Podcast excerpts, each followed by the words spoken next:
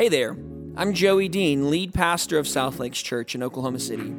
At South Lakes Church, we exist to be radically devoted to God, relentlessly committed to true community, and remarkably passionate for the lost. We hope your faith is strengthened and you grow closer to Jesus as you listen this morning. Now let's jump into this week's message.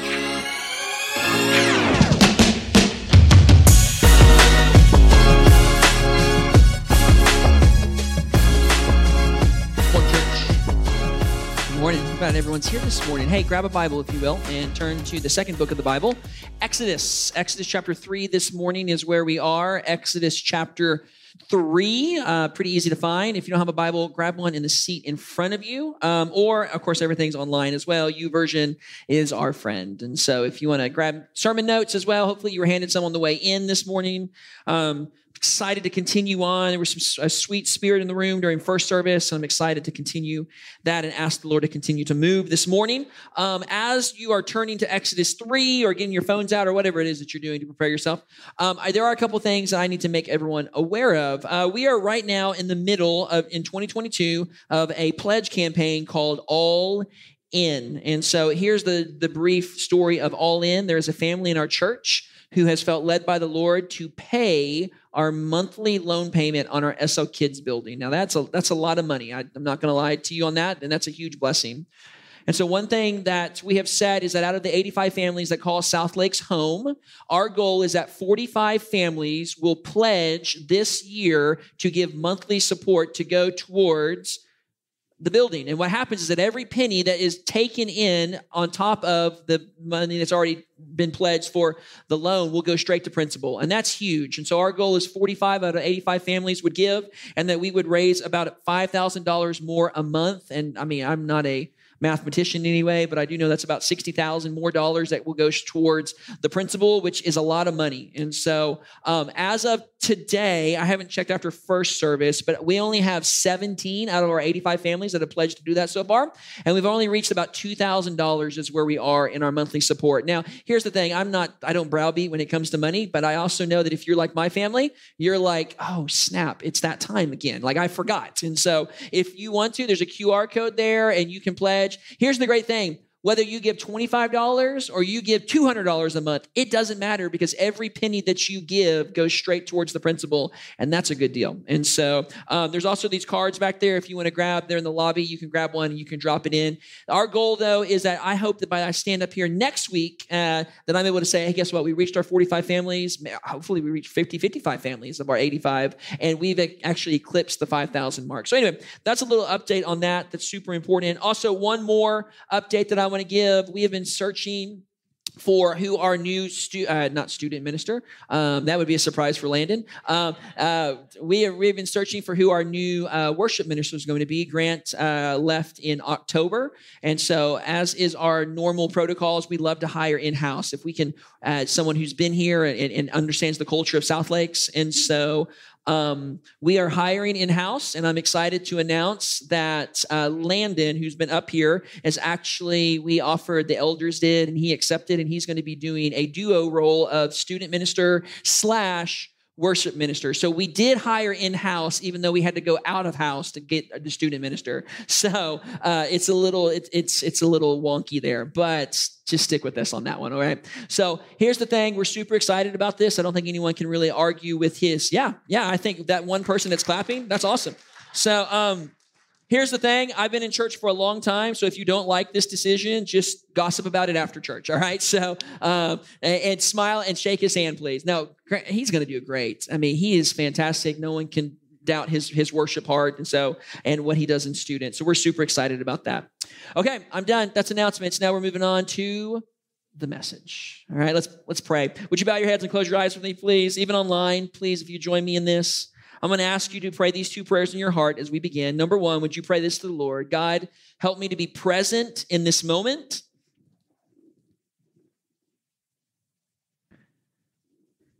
And then the second prayer is this: God, will you speak to me personally this morning?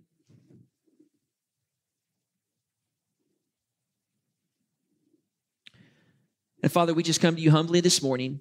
And whether we're online or whether we're in person this morning, God, we just give you praise that we're able to have the freedom to be able to worship you this morning. God, we, we praise you for what you've done in the first service, God, and thank you for the sweet spirit that was in the room. And we just invite you to continue to, to keep working in the hearts of people. So, Father, would you meet us where we are in the midst of brokenness, in the midst of joy, whatever kind of week people are coming off of, God, I pray that you would be glorified this morning, that you would be lifted up on high, and that we would set our gaze on high, and that we would be reminded that you are a good, good Father. And we pray this in Jesus' name. And all God's people said, amen. All right, if you have kids this morning, there is one question that is the primary question that every kid asks nonstop. Does anyone want to take a guess on what that question is? It's a one-word question. Anyone? Why? Oh, who loves the why questions, right? Why is the sky blue? Why are there clouds in the sky? Why does it rain? Why is it forty degrees below zero and not snowing outside? Like why, why, why? And if you have not reached the why stage of your children yet, you need to celebrate and thank the good Lord for that, all right? Because when the floodgates open, you will be nonstop, just, just, it would just be inundated with why, why, why, why. But really, when you think about it, if you really want to get someone to buy into something or to really latch on to what you're you're selling, right? Like the why question is not a bad question. I know it gets old and boring uh, with, with our kids, but the reality is this, if someone doesn't truly understand the why behind something, they're not A, going to fully grasp what it is you're trying to do, and B, they're not going to be fully bought in. And so the why question is a really good question. Um, you know, they might have some sort of idea on why, but they don't really know yet. Like, for example, my six-year-old, she wants to know why she has to go to school. And when I say, well, why do you think you have, why, why don't you want to go to school? She goes, because I don't like homework. I'm like, you write sentences and read a little book. Like, kid, it's a lot, but dad, it's really, really hard. And I'm like, so you explain it to them, right? And it's not that she's like, let's go to school today. It's just like, all right, I get that. I don't like that, but I get that. For my uh, for my nine-year-old, it's transitioning her from reading books right now. She likes books that have lots of pictures. I mean, who doesn't like a good picture book, right? Um, to more meaty books that have more content and less uh photos. And so she'll be like, dad, why do I have to read this? Why can't I stick with reading this and this and this? And then we, we talked to her about it. And it's not that she necessarily likes it, but she did come home the other day with a library book that had no pictures. And I'll take that as a win. All right. And so when, when people want to know why, they just want to know, hey, give me a reason on why I should be bought in on this. I mean, if you're applying for a job in a field that you know, let's say that you've been a banker for fifteen years and someone else approaches you about applying for their bank and you apply for their bank and they have a whole different process on how they do things. Well, if that bank is any good, then they're going to show you how they do things. They're going to explain to you why they do things that way. And then they're going to teach you this is how you should do it in the same way. Because if you can get them to understand and to see and then to teach, then, I mean, then they're going to be bought in. I mean, think about Chick-fil-A, right? Like every time you go to Chick-fil-A and you tell a Chick-fil-A worker, thank you, what is it that a Chick-fil-A worker says in return? My pleasure. Now, why in the world can Chick-fil-A get a sixteen-year-old kid to say my pleasure when McDonald's can't get a sixteen-year-old kid to do anything? Seriously. Like, why is that? I think it's because Chick-fil-A is doing a really good job of explaining this is why we do what we do. Because when my wife walks into Chick-fil-A with four screaming children, Chick-fil-A wants her to know you're the most important thing right now. And so it is my pleasure that I got to serve you. And you know what? I should buy stock in Chick-fil-A because Chick-fil-A robs me blind with my money. Seriously, like simply by saying my pleasure, I'm like, seriously, we got to go to Chick-fil-A again, but they know the why and they're buying in. Now, here's the reason that I share this.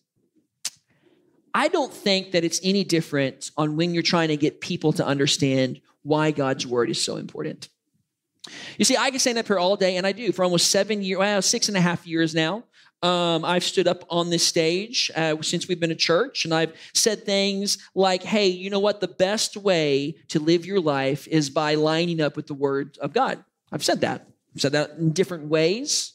And you can say that all, all day long. You can say it to your kids. You can say it to your coworkers. You can say things like, did you know that the word of God, according to scripture, is living and active? In fact, it's the only book in the world that is alive. And that because it's alive, it can do things in your life that nothing else can do. For example, it's like a sword, and it can cut deep down into who you are. Also, the Word of God is like a mirror. If you really want to know what's going on in your life, it's not found on the self-help books of, of, of Mardell or at Barnes and Noble. It's not. If you want to know what's going on in your life, read Scripture, and Scripture is like a mirror that shows you who you are inwardly. Now, all those things that I've said are one billion percent true, but if someone doesn't know, but why, then it's just words that I'm saying. And so today what I want to do is I want to talk to you about who wrote this. And I think that if we can understand rightly who wrote, who is the author of God's word, F Y I, it's God. If we can understand that, then I think it's going to go a long ways in answering the why. Because if we know who God is, then we go, well, why is this so important? We go, well, this, it's because God wrote it, and this is who God is. And so today I want to try to answer the why question by going a different route and answering the who question.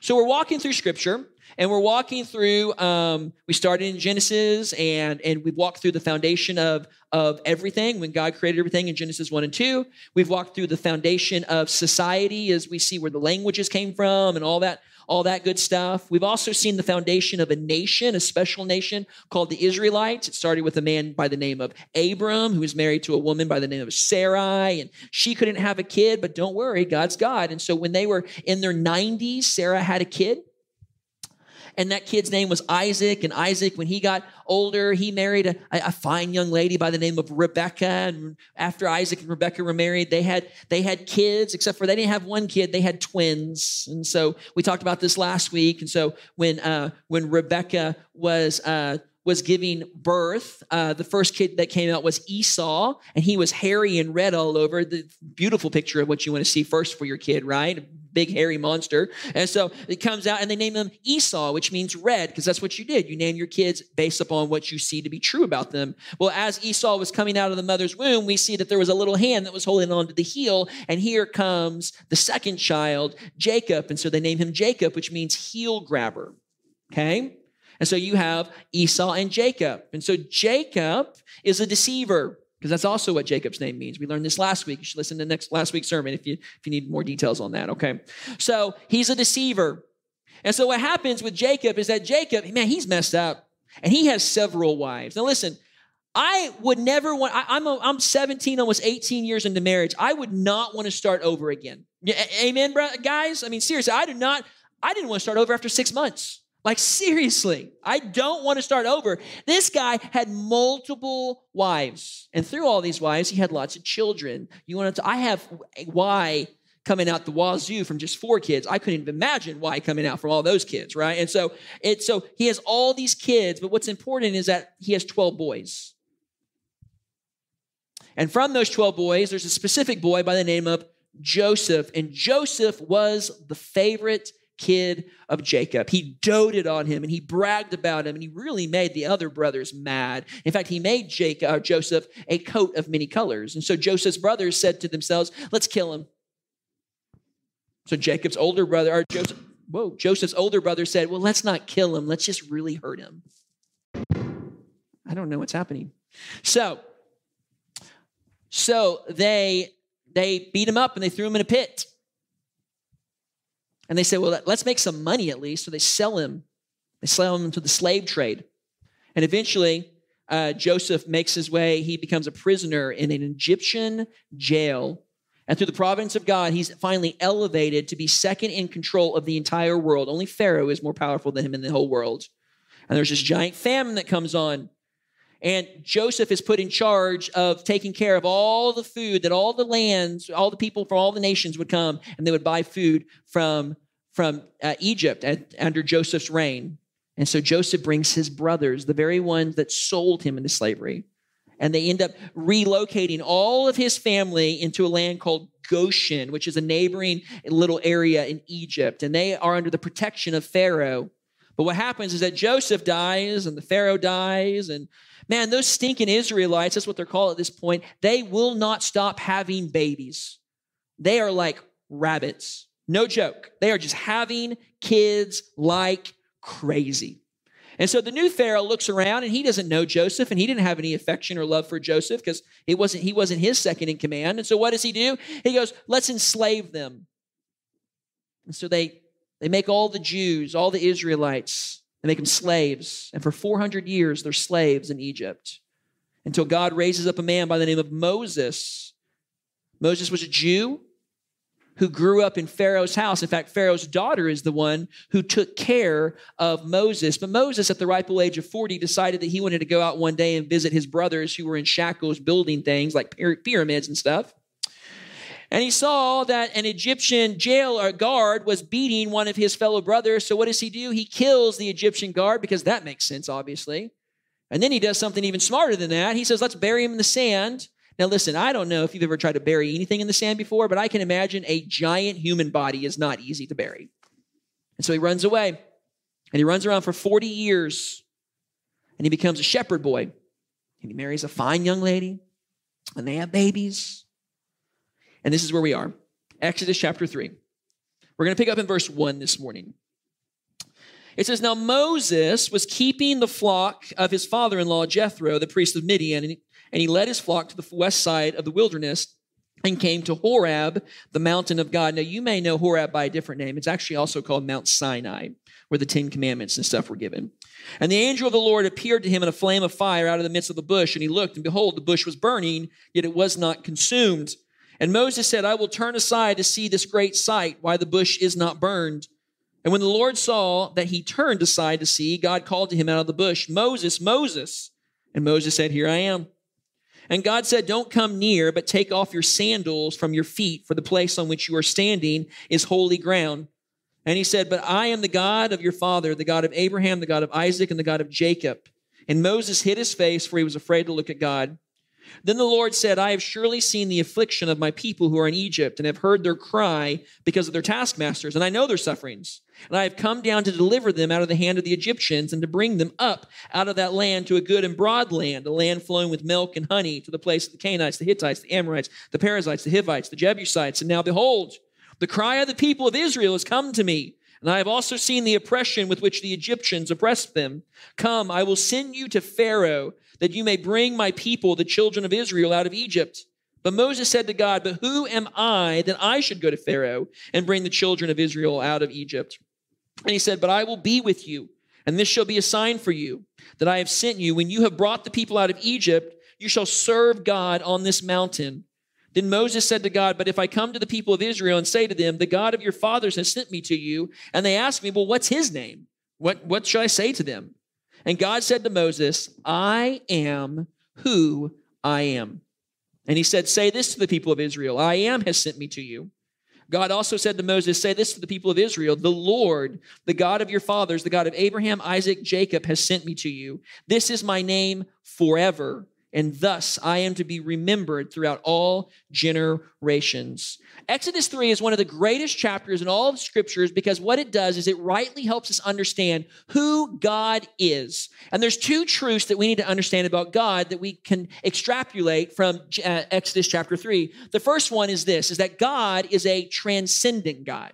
God is a transcendent God. Now, what that simply means is this, is that God is above us. God is above us in every way possible. And that makes sense, right? Like you don't, if you're into pottery, you don't like make a pot on the potter's wheel and then go, oh, we're equals. No, you are the creator. And so you are greater than the creation that you created, right? And so it makes sense that he's transcendent.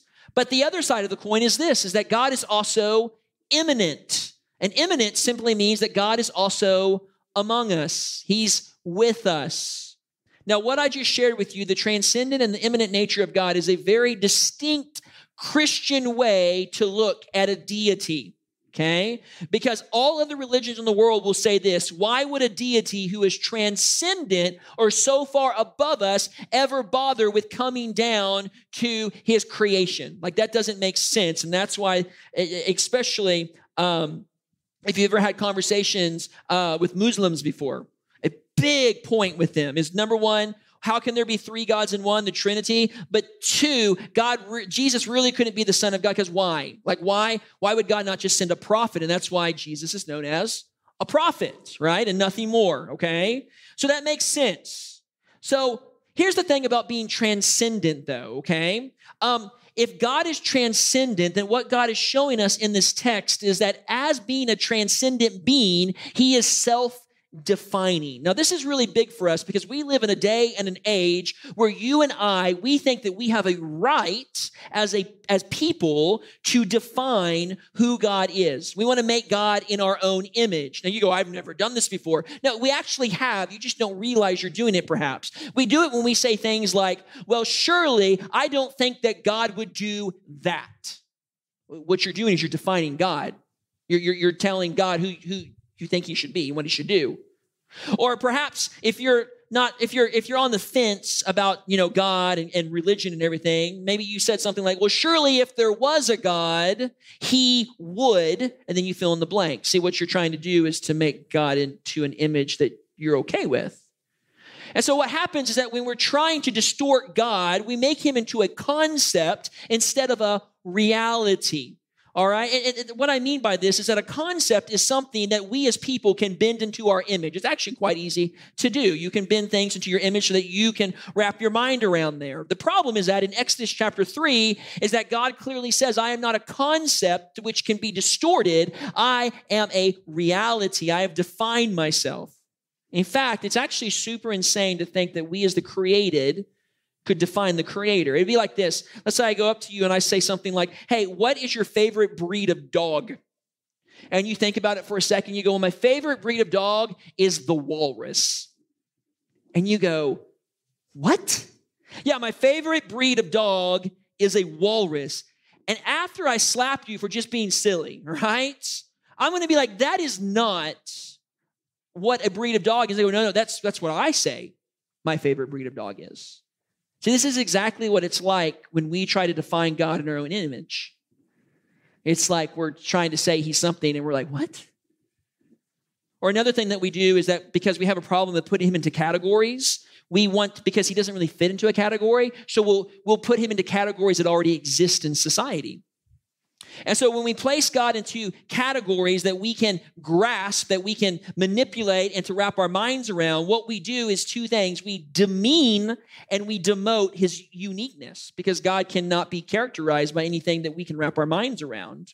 So that would be like if I went up to someone and said, hey, what is your favorite breed of dog? And they think about it for a second. They go, my favorite breed of dog is the dogfish. Now, the dogfish is an actual, it's real. It's a shark. It's a it dwells on the bottom of the ocean, right? And it, it scavenges for food. Okay, okay. So we're at least it's not a walrus. At least the word dog is in the word when you're trying to define what's your favorite breed of dog. But a dogfish and a dachshund are not the same thing. But when we lump God into a category, for example, with all other deities, like the world likes to do. And we go, well, guess what? All roads actually lead to the same place. We're all worshiping the same God. We just call him different things. See, what we've done is we've demeaned and we've demoted God's uniqueness because God is not Allah. It's not. God is not like any other deity that other people have worshiped for thousands of years. He's not. And so what we see in this text is that we see God introduces himself with his personal name. And his personal name is really weird because it doesn't fit into any of our categories. Verse fourteen, God says to Moses, I am who I am. Now, here's the thing. If you go up to me and you say, hey, Joey, who are you? If I say I am, then you would expect that I'm going to follow that up with I am a husband or I am um, I am a boy. Or I am a dad, or I am a pastor, or, you know, whatever. I am a screw up, whatever it is, right? Like I am. Like because we have to fill in the blank after I am because I am doesn't fully explain who we are. So we have to give some sort of descriptor to do that. But what God is doing here is he's giving us a circular argument. He's giving us this circular argument and he's making a point by doing this. He says, listen, I am. And Moses is like, okay, who are you? I am who I am. I, I am who I am. In the Hebrew, you could also translate it as this, I be who I be. I be who I be. Now, we don't call go throughout Scripture and just put I am who I am or I be who I be everywhere. And so what we've done is that's the word of Yahweh or Jehovah. That's the proper name of God. And in your Scriptures, it's going to be where the Lord is all capitalized. So if you've ever been reading, you go, I wonder why Lord is all capitalized here. That's because that's the official name of God. I am who I am. That's Yahweh. And it's used over six thousand eight hundred times in Scripture. So I have four girls. I've said that. And one thing that my wife needed to know is that, listen, when it came to names, I just wanted to make sure that the name, I, I actually, I wanted my, my girls' initials just to spell a word. I, I thought that'd be really cool, right? I'm, our last name's Dean, and so it's kind of easy to do. My wife did not go for that, all right? So she would pull out the baby books, or she would pull out the, the, the baby naming apps, and she would be like, well, what about this name? It means Lovely Brook. And I'd be like, okay, fine, whatever. That's great. Um, and I realized that we don't necessarily put as much stock into when we name our kids' names, like back last week we shared that, you know, what a kid was named was really who they became. So Jacob meant deceiver, and he was very deceptive. He was a flat-out liar, and he was a manipulator, and that's who he was. So we don't necessarily think that way, but we also don't want to name our kids something that if you look up in the baby book, it means dum-dum. Right? Like, like if, if Kira meant dum-dum, I promise you, as funny as I think that would be, all right, uh, I would not have named my kid Kira. I wouldn't, all right? Because I don't want my kid, because I know how savage kids can be. And they would find out, oh, Kira's name is Dum Dum. So they would just be called Dum Dum, right? I know, because I was that kid that used to find out what your name meant. I'd make fun of you. I know, I was a horrible kid, right? I was. And so, but if you were to go to that baby name book and you were to look up Yahweh, the description for Yahweh would simply be, I am who I am. I be who I be. That's all the description that you need. Because by God self-defining himself and giving us this circular argument, there are multiple things that God is telling us about himself in this text. Number one, he's saying, I have been who I've always been, so I, I haven't changed. Number two, I am consistent. In other words, if I think something's wrong in the beginning, I think it's wrong today. So just F Y I, if you think that Scripture changes and that you're like, well, it was wrong in the Old Testament, but it's not wrong in twenty twenty-two because we have evolved as a society. You may think that you've evolved as a society, but I promise you, if God has said that it's wrong in the beginning, it's still wrong today because he's consistent. He, I, I don't want a God that's not consistent. I don't want a God that's going to say, well, it's okay to do this today, but it's not okay to do this tomorrow. So he's consistent. His name also tells us that he's not going to be shaped by others. In other words, we can't put him into a box, which leads to the next point, that I cannot be placed into a category. I am not like anything else that you know. Why? Because I will be who I will be. It's a circular argument that God is giving us that points towards his grandeur and to, to his transcendence. And here's the thing that we know, because God is so much above us, because he is transcendent, we can believe that every promise that God makes will one hundred percent come true. Why? Because he is capable of carrying out every promise that he makes. Let, let me prove my point here. Uh, look in verse sixteen. So he says, go and gather the elders of Israel together and say to them, the Lord, the God of your fathers, the God of Abraham, Isaac, Jacob has appeared to me saying, I have observed you and what has been done to you in Egypt. And I promise that I will bring you up out of the affliction of Egypt to the land of the Canaanites, the Hittites, the Amorites, the Perizzites, the Hivites, the Jebusites, a land flowing with milk and honey. And they will listen to your voice. And you and the elders of Israel shall go to the king of Egypt and say to him, the Lord, the God of the Hebrews has met with us. And now, please let us go three days' journey into the wilderness that we may sacrifice the Lord our God. And look at this. He says, but I know that the king of Egypt will not let you go unless compelled by a mighty hand. So I will stretch out my hand and strike Egypt with all the wonders that I will do in it. And that, and after that, he will let you go. And I will give this people favor in the sight of the Egyptians. And when you go, you shall not go empty. But each woman shall ask of her neighbor and any woman who lives in her house for silver, for gold, for jewelry, for clothing, and you shall put them on your sons and your daughters, and so you shall plunder the Egyptians.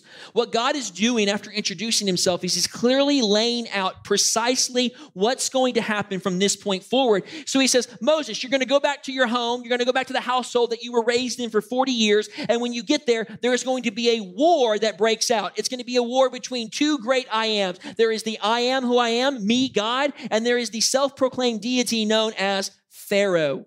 And there's going to be a war that breaks out. Now, I just want to say a side note real quick, that if you're not tracking with us through reading the Bible chronologically, or if you've kind of been sporadic in, in your reading, I'm telling you, this is a great week to pick up on it, because it the story is like ridiculously good, all right? Like if you want to jump into the middle of something and just read and go, what just happened there? Like Exodus one, it's the place to start. So I would encourage you to jump into that journey. That's a side note. That's free. You don't have to pay me for that, okay? So here's the thing. We know that the promises of God can be trusted as true because I am who I am has made them. And you go, I don't understand how that proves any kind of point. Well, here's the thing. It is hard for us to wrap our minds around that God always carries out his promises, because you and I make promises all the time that we're not able to carry out. We do. We do it all the time, because we can't control all of the circumstances surrounding the promise that we're making. So I've said, I've shared this in the past. It's like when something's going really bad in someone's life, and we've all been guilty of this, we'll say something like this: don't worry, everything's going to be okay.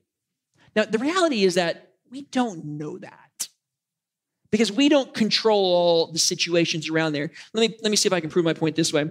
Um, several years ago, my Poppy Dean, uh, this is my dad's dad, was driving to the hardware store, and my, my Grandma Dean was in the passenger side seat, and my grandpa turned out in front of a car and got T-boned. Okay? Got the phone call. It was during Christmas time. My wife and I were living in Duncan at the time. We didn't have any kids. We were up for a, a dinner that we were going to, and so we rushed to uh, Midwest City Regional Hospital. When we got there, Grandma was dead. And after Poppy processed things, he shared what happened that night. And he shared how they were just running to the store. Grandma Dean wasn't even supposed to be in the, in the car. She just said, hey, Geneva, you want to jump in? And she said, sure. They just love being together. So they turn, he turned in front of that car. My Poppy said, I'll, I'll never forget this, that my grandma kept looking at my, my Poppy and said, Joseph, Joseph, I'm scared. I want to get out of here. Please help me get out of here. And my Poppy looked at my grandma and said, Geneva, everything is going to be okay. Now, was my, was my Poppy wrong for saying that? No, no. But did my Poppy make a promise that he couldn't keep? He did. Because my grandma looked great on the outside, but internally, her body was wrecked. He didn't know that. He, he didn't know. But he made a promise. And you go, well, really? Is that a promise? Well, it, it, it is. People see it that way. When you tell your kids everything's going to be okay, don't you think they trust you enough that they believe that that's going to be true? See, we can't control all the circumstances surrounding things. And so when we make the statement, God will make a promise and it will always come true, we're like, well, that can't be true because I can't do that. No, we can't. Because God is outside of time, and so he sees it all.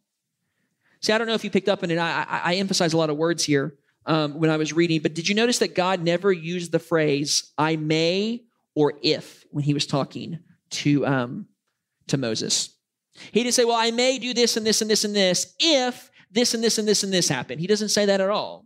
In fact, God makes very definitive statements here. He speaks with exactness. You're going to go. Pharaoh's not going to like it. I'm going to have to bring the whole wrath of basically heaven down on him, and he's going to finally let you go. And by the way, you're going to literally plunder Egypt. You're going to take all of its gold, all of its clothing. You're going to take it all. And when you read the story, and I don't mean, if you, if you haven't read the story, then when you jump in this week, so this will be a spoiler alert, all right? That happens. And we, looking back in twenty twenty-two, can say with exact confidence, wow, when God says something's going to come true, he means it. In fact, that's just one example in Scripture where this comes true, where God makes grandiose statements, and they come true exactly down to how it's supposed to come true. See, God doesn't guess, and God doesn't hope when he says things. He knows. And the reason that he knows is because he's transcendent, because he's above us. But remember, the distinct Christian thing is that it's not enough for God just to be transcendent. He's also immanent. So look in verse seven. So this is in the earlier conversation uh, before we get to all the, the detail. This says, and the Lord said to Moses, I have surely seen the affliction of my people who are in Egypt, and I've heard their cry because of their taskmasters, and I know their sufferings. And I have come down to deliver them out of the hand of the Egyptians and to bring them up out of that land to a good and broad land. See, God is also immanent. We see that God has come down among his people and he knows their hurts and he hears their cries. See, it's very important, especially when you're reading scripture, that we wrap our minds around both the transcendent side of God and the immanent side of God. Because if you don't wrap your minds around both the transcendence and the immanence, what happens is that you have holes in your theology and you run into a whole list of problems. So for example, if in your mind today, God is simply transcendent, he's just above you and he actually hasn't come down to know you. He's not, he's not immanent in your life. Then you're going to start asking yourself the question, then what does it even matter? Because he probably doesn't even care about me. Think about this. Like, I don't know the president of the United States. I don't know him. I don't know good old Joe. I mean, we share a name basically, but I don't know him. By the way, it's not a Republican Democrat thing, so don't get that out of your mind, all right? So um, I feel like everything's political nowadays, right? So um, it's not because of that. It's just because Joe Biden is the president of the United States. And I'm just a citizen. Now, do I think that he cares about the overall nation of the United States? Absolutely, I do. Then he wants to do what's best for us. But does he know Joey Dean, who lives in Southwest Oklahoma City, who is the pastor of South Lakes Church? No, he doesn't. And if you think that God is just transcendent, then you go, okay, well, I am a citizen on the world, on the globe. And so, sure, he wants to do what's best for everyone as a whole, but he doesn't know me personally. And if he doesn't know you personally, then you don't think that he sees you when you're hurting, that he doesn't know you when things aren't going well. On the flip side, though, if you think that God is just among you, if you think he's just immanent, that he's not actually above you, then you're going to treat God more like a friend. And you see God more as, as, as equals. We're co's. We're, we're, we're working out this life together. And, and when you're doing that, then you have no holy fear in your heart because you're not actually walking through life with a holy God who is above you in every way. You're walking next to your homeboy. And so you walk around with a t-shirt that says, Jesus is my homeboy, and I'm cool with that. Like your favorite Christian song is probably Jesus is a friend of mine, right? Or I have a friend in Jesus. All those things are great. Those are good things, but that only paints one part of who Jesus is or who God is, right? And so if you don't think that God is above you, then there's really no reason to acquiesce your life to the things that he says is true. So we have to wrap our minds around his transcendence and his immanence. And when we do that, this is what happens. And this is when it really started to click with me. When I wrapped my mind around that God is above me, but God is also with me, it unlocked when I read this because I was reading not just scriptures that was written by, by a holy God who sees all and knows all and makes promises that he can keep, but it's written to someone who he knows intimately, that he knows the struggles that I go through and that he knows all the things that I go through. You go, but how does he know that? Well, let's talk about Jesus because Jesus plays a huge role in this, right? He plays a huge role. So don't worry about turning there unless you just want to reference it. In John chapter eight, though, here's what's going on. Jesus is in the middle of his ministry, and the Pharisees and the Sadducees, or the preachers of the day, they are really having a hard time trying to put Jesus into a box, into a category. So they're trying to wrap their minds around, what category do you fit into, bro? And so here's what happens, is they finally say, listen, you've got to be demon-possessed. Now, listen, I, I have not had a lot of conversations with people who have claimed that I am demon-possessed, but if anyone's calling you demon-possessed, you should just walk away because they do not want to have a casual conversation. You know, seriously. And so, but they're saying to Jesus, you must be demon-possessed. And this is what Jesus says as they're trying to wrap their minds around him. Look in verse in, cha- in verse fifty-three of John chapter eight. It's going to be up on the screen. This is what they, the preachers say. Are you greater than our father Abraham, who died? And the prophets, they died. And who do you make yourself out to be? And Jesus answered, but if I glorify myself, my glory is nothing. It is my Father who glorifies me, of whom you say he is our God. But you have not known him. I know him. And if I were to say that I do not know him, I would be a liar like you. That's a, that's a shot in the dark there. Whew. But I do know him, and I keep his word. Your father Abraham rejoiced that he would see my day, and he saw it and was glad. So the Jews said to him, you are not yet fifty years old, and you've seen Abraham? And Jesus said to them, truly, truly, I say to you, before Abraham was, I am. So they picked up stones to throw at him, but Jesus hid himself and went out of the temple. And so after accusing him of being demon-possessed, Jesus said, listen, you know Abraham, the father of our nation, the very first Jew that God called out from the land of Ur? Yeah, I know him. Oh, and he knows me. And the preachers go, wait a second. You're not even fifty years old yet. Abraham lived thousands of years ago. And Jesus said this, well, here's the reason I know him. I know him because I am. Now, that really doesn't make a lot of sense unless you just read Exodus three, and I tell you that when Jesus makes the statement, before Abraham was, I am, he's using the exact same word that God described himself with out of the burning bush in Exodus three. So Jesus was making a claim saying, I know Abraham, and he knows me because I am who I am. I be who I be. And so the, the preachers of the day, man, they were ticked. So they picked up stones to stone him because that's the only thing you can do when someone claims to be God, right? It's blasphemy. And so Jesus sneaks out. But what we see here is that because he makes the claim, I am God, and because of the story of Jesus's life, we understand that the greatest picture of God's immanence is actually Jesus. In fact, one of Jesus's names in the book of Isaiah is Emmanuel, which means God with us.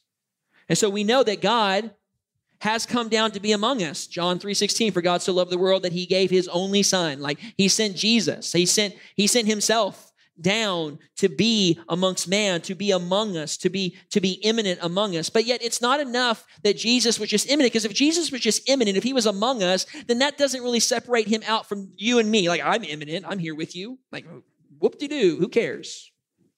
It's not the immanence of Jesus that sets him apart. It's the transcendence of Jesus. And that's what Jesus is setting apart here. He's, he's saying, listen, I am immanent with you now, preacher boys, but I am transcendent as well. And we know that. Why? Because he walked out of the grave. He's the only one who's ever done it on his own power, and he's the only one who ever will. And he walked out in victory and said, I just conquered death. Who else can do that? Mic drop. That's just how I did it. You want proof about deity? Maybe healing blind people and walking on water and calming storms and feeding five thousand people with a piece of bread. Maybe that's not enough. Maybe walking out of my own grave on my own power. Maybe that will do it for you. And that's why it's because of Christ's transcendence that we know that we can trust in his promises. Because he has proven that he is transcendent as above us, then when Jesus makes statements like this, John fourteen six says, I am the way, the truth, and the life. No one can come to the Father except through me. So remember I said that all of the world likes to put God in a little box, and we like to say, well, he's just like a deity like everyone else, and everyone's trying to take the same path up the mountain, and we're all trying to get to God. Jesus comes in and says, listen, I'm going to tell you right now, all your paths are leading to hell, because I am the only one who has the path that can get to God. I'm it. And let me prove it. Let me walk out of my grave just, just a few years later. Let me, let me, let me, let me show you. So when he says things like this to the leading Pharisee of the day, to Nicodemus in John three three, he says, unless one is born again, he cannot see the kingdom of God. So he's talking to a preacher who's lived his entire life trying to please God by doing things, by check checkbox theology. I'm going to do this. I'm going to church. I'm going to tithe. I'm going to serve. I'm going to do this, this, this, this, this, this. And Jesus says, listen, your religion is great, but it's going to get you to hell. What's going to get you to, to, to, to where you want to go, the kingdom of God, is me. You got to be born again. You have to experience a new life, and the new life can only come through me. Or when he talks to the no-name loser woman at the well, I mean, she is a nobody. And she comes in the heat of the day to draw water from the well, and Jesus is hanging out there because he wants to talk to her. And he says this, whoever drinks of the water that I will give him will never be thirsty again. The water that I will give him will become in him a spring of water welling up to eternal life. He says, listen, do you want to be spiritually, your spiritual thirst to be quenched? Then it's me. It's me.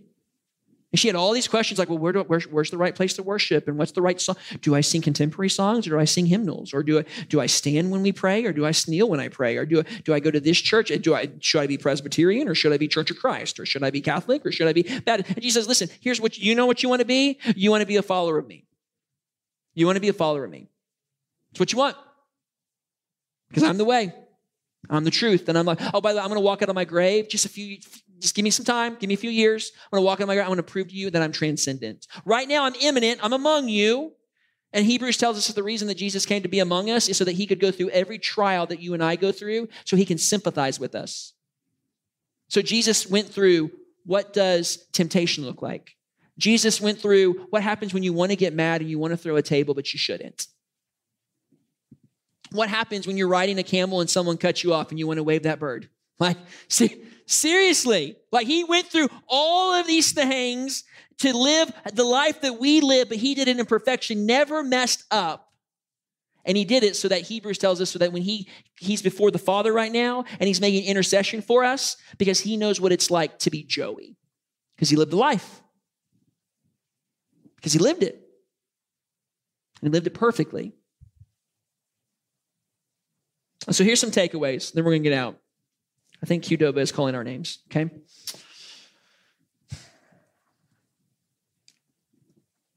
Couple things. Number one is this.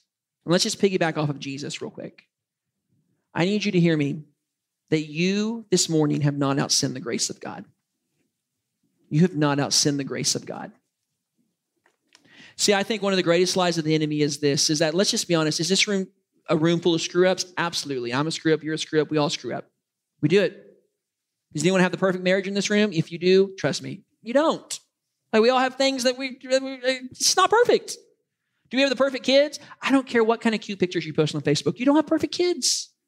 I don't. It doesn't matter. We're screw-ups. And one of the greatest lies of Satan is when he goes, Joe, you are a screw-up. And you know you're a screw-up. But you know who else knows you're a screw-up? God does. And you've crossed the line. You know, Scripture tells us that when we're saved, that God adopts us into his family. And the lie of the enemy says this, there's a point where we can mess up enough where God says, I'm going to annul the adoption and I'm kicking you back out. And the reality is that that's actually not true. Once you're adopted, you're adopted. You can't. Listen, my kids are boneheads. They are. And I joke all the time, like if I get rid of one, I still have three and I'm happy. One of them can surely take care of me in my old age. But the reality is that, you know what? They're not going to do anything that's going to get me to kick them out of the house. Christy won't let me. So it's just not going to happen. I love them. They're mine. And I will love them through screw-ups and mess-ups. I love them. Because they're my kids. And you will never, if you are a believer this morning, like you've asked Jesus into your life, you've asked him to forgive you of your sins, I have great news for you. You have not screwed up to the point where he's like, I'm done with you. Now, on the flip side, one of the lies of Satan is this, is that if you haven't given your life to Jesus, and we say to ourselves, well, let me get myself cleaned up. Like, I'm too messy. I can't present myself to Jesus, right? That's also a lie. Because there's nothing you can do to clean up enough. So you're, you can't walk to the cross and be like, all right, here I am, but let me scrub a little bit. Jesus is like, no, no, no, no, that's okay. I died for all of it. I died for all of the sins. I died for it all. You have not outsinned the grace of God. The transcendent God who's above you in every way has come down to be among us, and he offers us full forgiveness. And we can trust him because he be who he be. Number two. You can never outgrow your need for God's imminence in your life. I think this is really big. You can never grow a point where you're like, well, I don't need God anymore. I've arrived. That's actually not true at all because we constantly need God. In fact, Scripture makes it very clear that we're pretty helpless without God. We're pretty helpless. Um, and we need God in everyday life to help us walk through things. Listen, I don't know if you're how great your kids are. I need God to help me be a more patient father. I do. I need that. And I can tell when I wake up in the morning, in fact, Friday morning, I slept in and I didn't get my quiet time in like I normally do. And um, I was a different dad that day. In fact, I told Christy, I was like, I'm just off today. Not that I'm a great dad to begin with when I do spend time with Jesus, but I just off. I just need God to help me be better. And I can never outgrow my need for him in my life. I needed him as a savior at the age of fourteen when he showed me I needed to be saved. And I need him every day to give me the ability and the strength to say yes to him every day. One of the more difficult passages that people have had trouble with is in the book of John, the Gospel of John, right before Jesus goes to the cross. Jesus says this statement to his disciples. He goes, hey, listen, I'm going to leave, but it's really good that I leave. And his disciples say, how can it be good that you leave? You are literally God, like in the flesh. And Jesus says, oh, there's someone better than me. His name's the Holy Spirit. You know what's better than Jesus walking and talking with us every day? Is that Jesus living inside of us.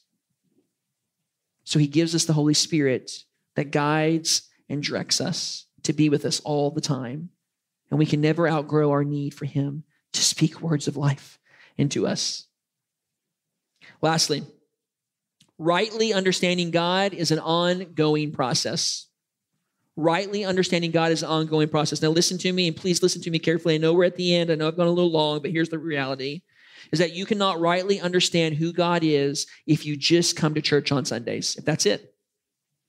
And you cannot rightly understand who God is if you sporadically read the word when you have time to fit it into your busy schedule. You also cannot fully understand who God is if you're just listening to Christian podcasts, reading Christian books, or listening to sermons all the time. Now, those are all really good supplements, and those are great things to help you with. But none of the things can help you fully understand who God is more than this. This is what helps us to rightly understand who God is. This is what helps us to understand who we are, and this is what helps us to understand who Jesus is. Now, I can listen to preachers all day long. I can't. I love how they... They, let me use a fancy term, exegete the scripture, right? Which is the proper way to preach, okay? Where where, you, where you're pulling from the text what the text is actually saying. You're not reading your own thoughts into the text, okay? And so um, I can listen to that all day long, and I can listen to podcasts all day long. I can do that, but if I'm not in God's word, it's not the same. Because you know what? Uh, Pastor, I, I, I'm, I'm using the living, breathing text to bring you words, okay? But to be in the text for living, breathing words, with, with that's that's what's key. That's what's key. And so rightly understanding God is an ongoing process, and nothing's going to replace time spent alone with his word. That's why in twenty twenty-two, we set up that the most important thing for us to do as a church is let's climb out of the hell that we've been in the last couple years. And let's do it by getting people back into the source of life. And that's the word of God. It's the word of God. Because, well, I'm sorry, guys. I don't know what's going on. The problem is that what I've seen is I've seen a lot of people disconnect from the word of God in the last two years. And when you disconnect from the word of God, what happens is you just fall away from lots of things. And you think, well, I'm the same person that I am. And the reality is that you're not. You're not, because you've disconnected yourself from the source of life that can help. And so that's why for us as elders, we just said, let's just get, let's basics one oh one. Let's just get people in God's word. Let's just do that and call it good. So that's why I would challenge everyone, jump into God's word every day. Join us on our reading plan. It's nothing special. It's the word of God, and see what happens. What happens. And I think you'll be shocked, kind of like I am right now, what this microphone's doing. I think you'll be shocked at how much of a difference it really does make. But the reason it makes a difference is because now you understand who the author is, and the author is transcendent God who is among us. Let's pray. Father, I come to you in the mighty name of Jesus, and I am so grateful, God, that you You are greater than every distraction and everything that could go wrong in our lives. You are greater than every sin that we could have, Father. And Father, I pray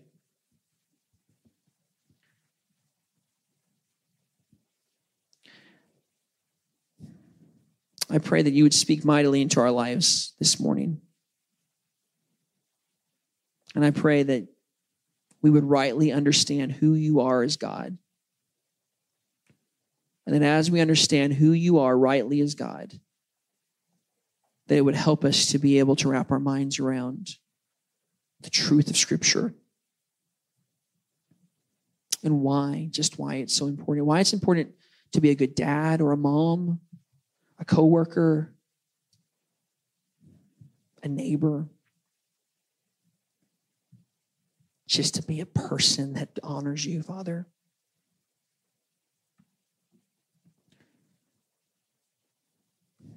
Oh God, I just pray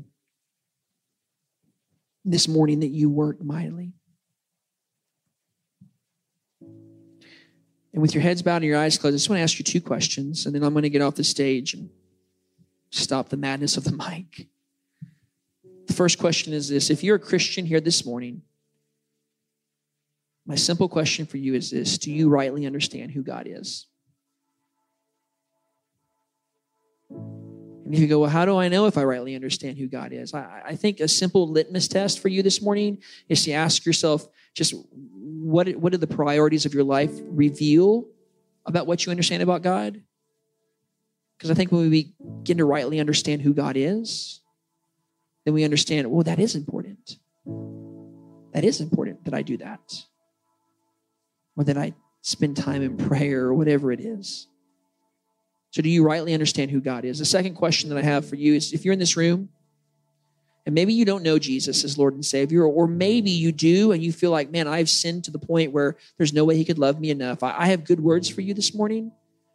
For God so loved the world that he gave his only son, that whoever believes in him should not perish, but have everlasting life. That means this. You are not too messed up for Jesus to save you. You are not too far gone. You have not been kicked out of the family if you feel like you have. You are loved. And so this morning, maybe you just need to ask God to remind you that he loves you. Or maybe this morning you need to accept the fact that he loved you enough that he died for you. You just need to ask him to come be king of your life. I don't know.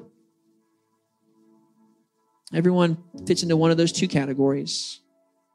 Do you rightly understand who God is? Do you feel like you're too far gone to be loved by him? Thanks again for listening to this message. For more information about South Lakes Church, go to S L church dot life.